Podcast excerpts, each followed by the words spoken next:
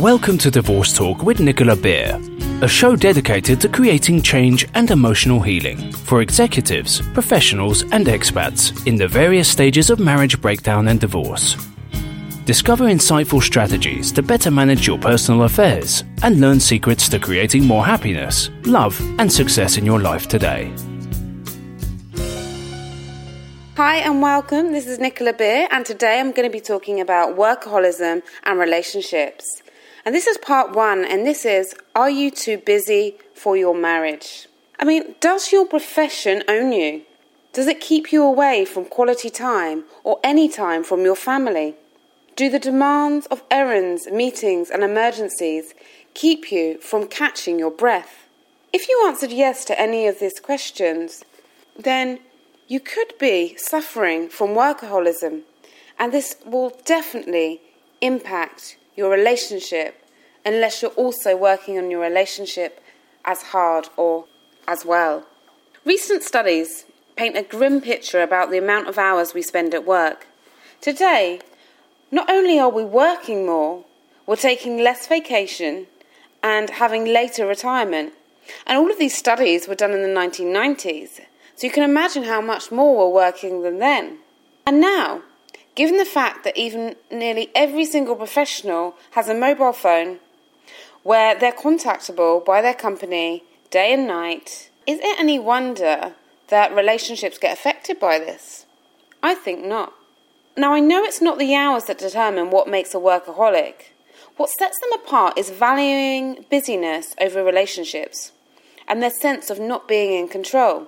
That is, they let their own job lead them. Dr. Bryan Robinson, a leading researcher on relationships, defines workaholism as a compulsive and progressive, potentially fatal disorder characterized by self imposed demands, compulsive overworking, inability to regulate work habits, and overindulgence in work to the exclusion and detriment of intimate relationships and major life activities. What about you?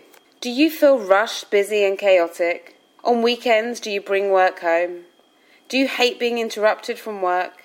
Do you feel guilty when you're not working? Do you get impatient when you're not in control or things go slow? Do you become annoyed when others don't measure up to your work standards? Do you get frustrated for not achieving enough in a day? If you answered yes to any of these, then you may have a workaholic spirit. And if any of this is resonating with you, you may be thinking, well, I have no choice. It's who I am. I can't control it. Changing habits isn't easy, but once achieved, it can have a huge impact on their life. One of the favourite things I love to do is to support individuals to make habit changes, and letting go of workaholism is life changing. Redesigning your life, reclaiming your future, rediscovering your purpose is really powerful. It was for me. And in fact, it was a total game changer for me. And many of those who joined my relationship, divorce, or dating coaching programs also have that life changing impact. And I help people change habits from overeating, drinking, smoking, and overspending, addictions to other things. And I really enjoy it because once we can change and break a habit, we feel strong, we feel powerful, and then we can install better habits, new habits. One of my habits I'm installing at the moment is I'm walking every day for at least an hour, and I love that. And you can install good habits and swap them for any negative habits. And one of the things I love about being a relationship coach, and also I'm challenged by, let's be honest, is that I'm exposed to my own negative traits, habits, and behaviour. Over the years of supporting others, I get to see clearly where I've messed up, which has been wonderful because I'm able to learn from it and grow from it. Recognizing myself as workaholic was good because awareness is the first key to change. So, if all you take from today's episode is a greater awareness of your work habits and your work stress, that's a positive step in the right direction. Previously, I left no room in my life for my relationship to flourish. I was so fixated on being the best consultant, smashing targets, bringing in business in the sales role that I was in, that I let my partner's needs go unmet. as well as my own, if I'm honest. I didn't take time for me, for my health and enjoyment. So it's really important to take time for you as well and break that workaholic cycle. Like attracts like. I also attracted a workaholic partner. If you're in a relationship and you both like being busy, running around after work, then that can work really well. A workaholic married to another workaholic can be great as they get and understand each other. Problems can occur if they have children because then one of them has to change. But if you're in a relationship where one wants more, more uh, family time and the other is preoccupied by work, conflict occur or withdrawal maker. Many women I've worked with cite the reason that they asked for a divorce was because their husband was absent, working all the time. They got fed up doing everything on their own and craved more attention, affection, and appreciation. So, can working hard damage your marriage? It depends on what you're working hard at.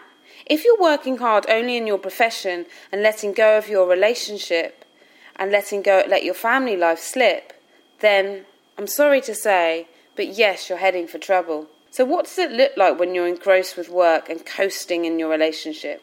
Well, here are some guidelines and just see if any of these resonate true for you because they were true for me and they're true for many workaholics. I help them change and break the habits. Do you ask someone a question but miss their answer because you're somewhere else in your head? Do you spend little time, if any, thinking about your loved one's needs and wants? Do you tend to forget, ignore, or minimize birthdays, reunions, anniversaries, holidays in favor of work? Do you identify more with your role in your profession than as a spouse or a parent? Do your spouse and children have to constantly cover for you, not attending events or special occasions? Does your family have to tiptoe around you because they're worried you may blow up at any moment? When you're home, do you feel too exhausted and drained to engage with your family? Do you detach? So, what can you do if you do feel like a workaholic and these resonate with you and you want to improve your love life? Well, I've got seven tips I'm going to share with you today. So, the first of the tips is get support. The fastest and best way to change anything in our lives is to hire an expert to support us. To lose weight, people often join a gym, follow a diet plan, get a personal trainer, and buy special foods. To move up in our career, we educate ourselves, speak to recruiters and our network, and get advice, tips, and insights. To create new habits and stay on track, improve our relationships, hiring an expert coach can help you reach your goal easier and faster. So if you can, do that. And if you can't, then get support from someone else. If you can't afford to work with a coach, then look at other ways you can get support. Recruit a buddy, family member, or, or someone else that's going to inspire you and help you reach your goals. Number two is define your, lo- your purpose for work and life. Working with a coach, a friend, or on your own, start asking yourself some powerful questions. What are we here for? What do we want to achieve? What's most important to me? How do I want to be remembered? What am I working for? What's driving the workaholism? Is it to forget past hurts or ignore current ones? Are you using work to avoid feeling your feelings or failures? Are you using it to avoid certain situations? Is your work driven by wounds of the past? Essentially, is what I'm getting at here. Or is it to get rich, earn prestige, compete, be the best, feed your ego? This is a powerful step because once we understand the behaviour behind our workaholism, we can then address it. This has been life changing for many that I've worked with, and I cover this in a half day VIP session where we can really create some powerful changes in your life in just half a day if you're suffering from workaholism. Tip three is to realize that we only have 24 hours in a day, and this is something we're given equally. If we spend every minute at work, or on our laptop or on our phone, then that's time lost with a partner. Tip four is recognize that all relationships require work and they also require time to connect. Connection is crucial for a relationship survival. So many couples focus on improving communication and talking through problems as a strategy to move forward. But this can be futile, as it's essential to spend time connecting through affection, intimacy, conversation, and participating in activities together. Once you get the connection, then communication can follow. So it's about spending time to connect. And it's also really important to have undivided attention. What do I mean by undivided attention? Well, I'll come back to that in a moment. Tip five is realize the effects of workaholism on your relationship, and family is real. We like to think otherwise. We like to think that our spouse is independent and strong, that our children are resilient, or that the benefit and the money we're bringing in outweighs its detriments of us working hard. But a woman I was working with said this, and I'm just going to share her story with you because I really found it impactful and maybe you will too. Nicola, most of my childhood my father worked in his family businesses all the time. He worked as much as he could and made as much money as possible. That was what was important to him. He was doing it to support the family and our education, to give us extra. So I guess you could argue that the family was important to him too.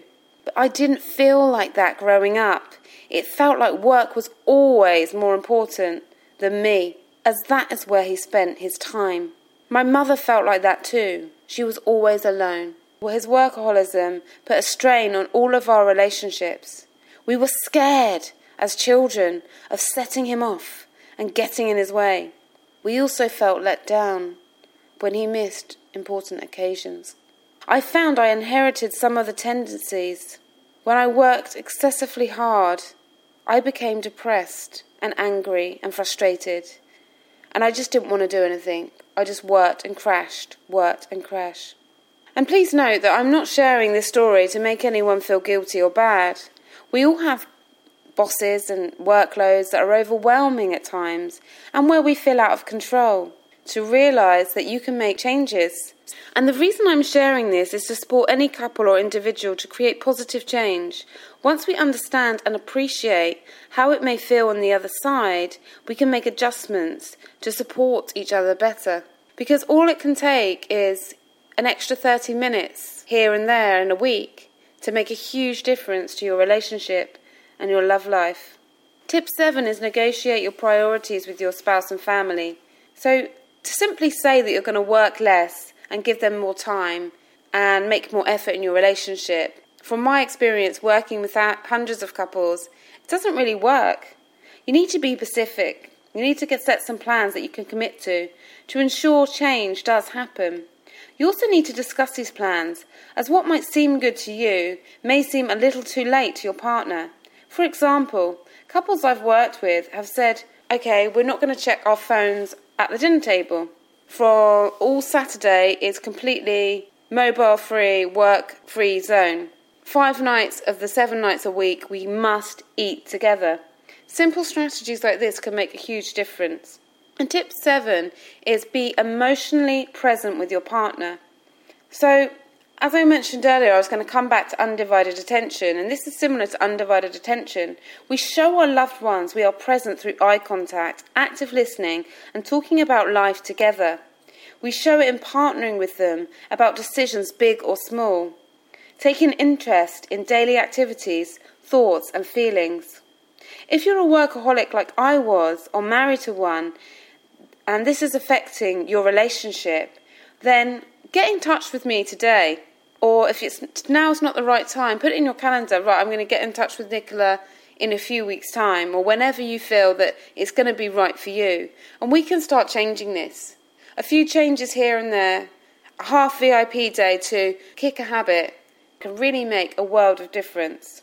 And if you're dating and work is preventing you from finding a loving relationship, stay tuned because in another episode I'm going to be talking about how to not let work interfere with your finding love and having a romantic relationship and making sure that it doesn't get in the way of your dating success as well because I hear that happening and see that happening a lot with the people I've worked with, and it also happened to me, so I have first hand experience. I'd love to share that story with you as well. I just want to say thank you so much for listening.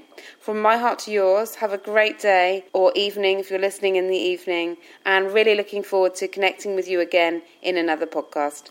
Thank you for listening to Divorce Talk with Nicola Beer. If you have enjoyed the program, please leave a rating and review on iTunes so more people dealing with marriage breakdown and divorce get the support they need. If you want more great free resources, such as secrets to a happier relationship, moving on fast after divorce, or tips on parenting through divorce, be sure to visit www.purepeacecoaching.com today.